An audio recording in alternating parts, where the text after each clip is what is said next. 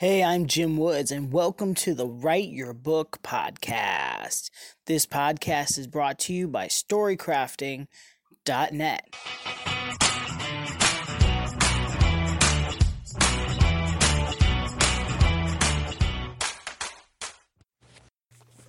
Hey there, how you doing?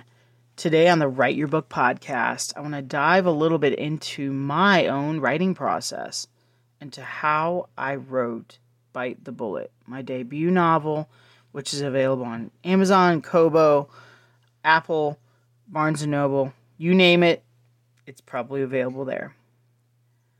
First, I wanted to be very clear what kind of story I was writing.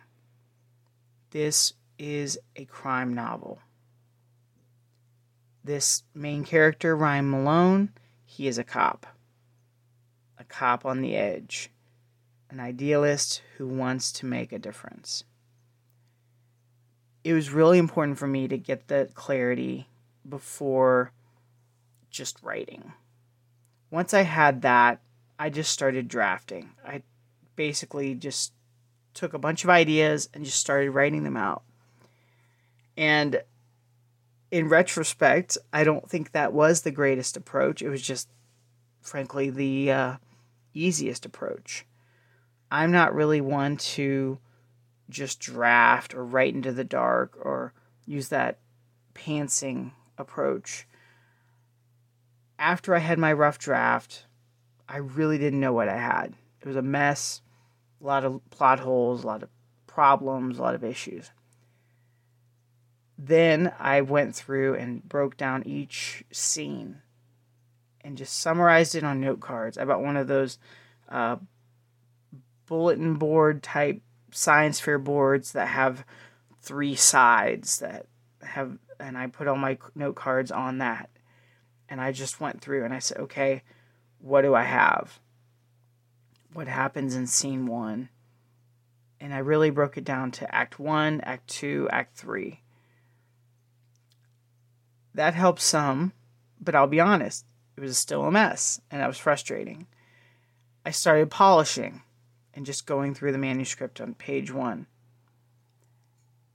and started editing on physical paper.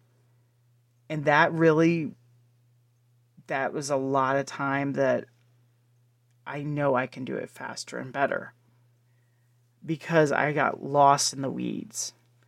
And it's not time to polish when you're not completely sure about the main story pieces. Finally, I kept doing that. I kept printing it out, going through it, printing it out, going through it. I realized that there were some character issues. I fixed those. I decided that I needed a really strong midpoint to direct my second act, which broke it then into Act 2A, midpoint, and then Act 2B. And that was one of the biggest takeaways from my writing process having a big midpoint, like the point of no return in that second act. Once I did that, the story did start, it started to come together. And I would continually just draft, go through draft after draft. As you can imagine, it did get pretty monotonous. I think I made it through probably about five, six drafts on my own. And then I realized, okay, I could keep doing this forever. I set a deadline.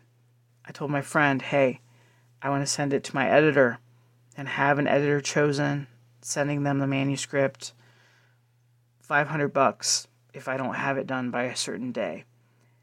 And that really gave me some urgency, that deadline with money attached. I found a few editors. I tried a few. I went through them, found a few that weren't a good fit. Finally, I found a good editor, and that was the right fit for me. Went through it, rewrites, polishing. That was in, I want to say, December. In December. I went through, I polished as much as I could. I could still tell in my gut that there were problems and that it wasn't really done. I brought on another editor at the end, and this editor could see a lot of the same issues I knew existed, but I wasn't sure exactly how to fix them. Timing issues, character issues, consistency issues. And that was the final pull. That was the final push. I started working with her in, I want to say April, maybe as late as May. And then I published in July. I hope that this insight behind the scenes encourages you in the rewriting and the editing and you know, moving the big blocks around of story. Thank you so much for listening. If you have any questions, if you want to contact me, jimwoodswrites at gmail.com.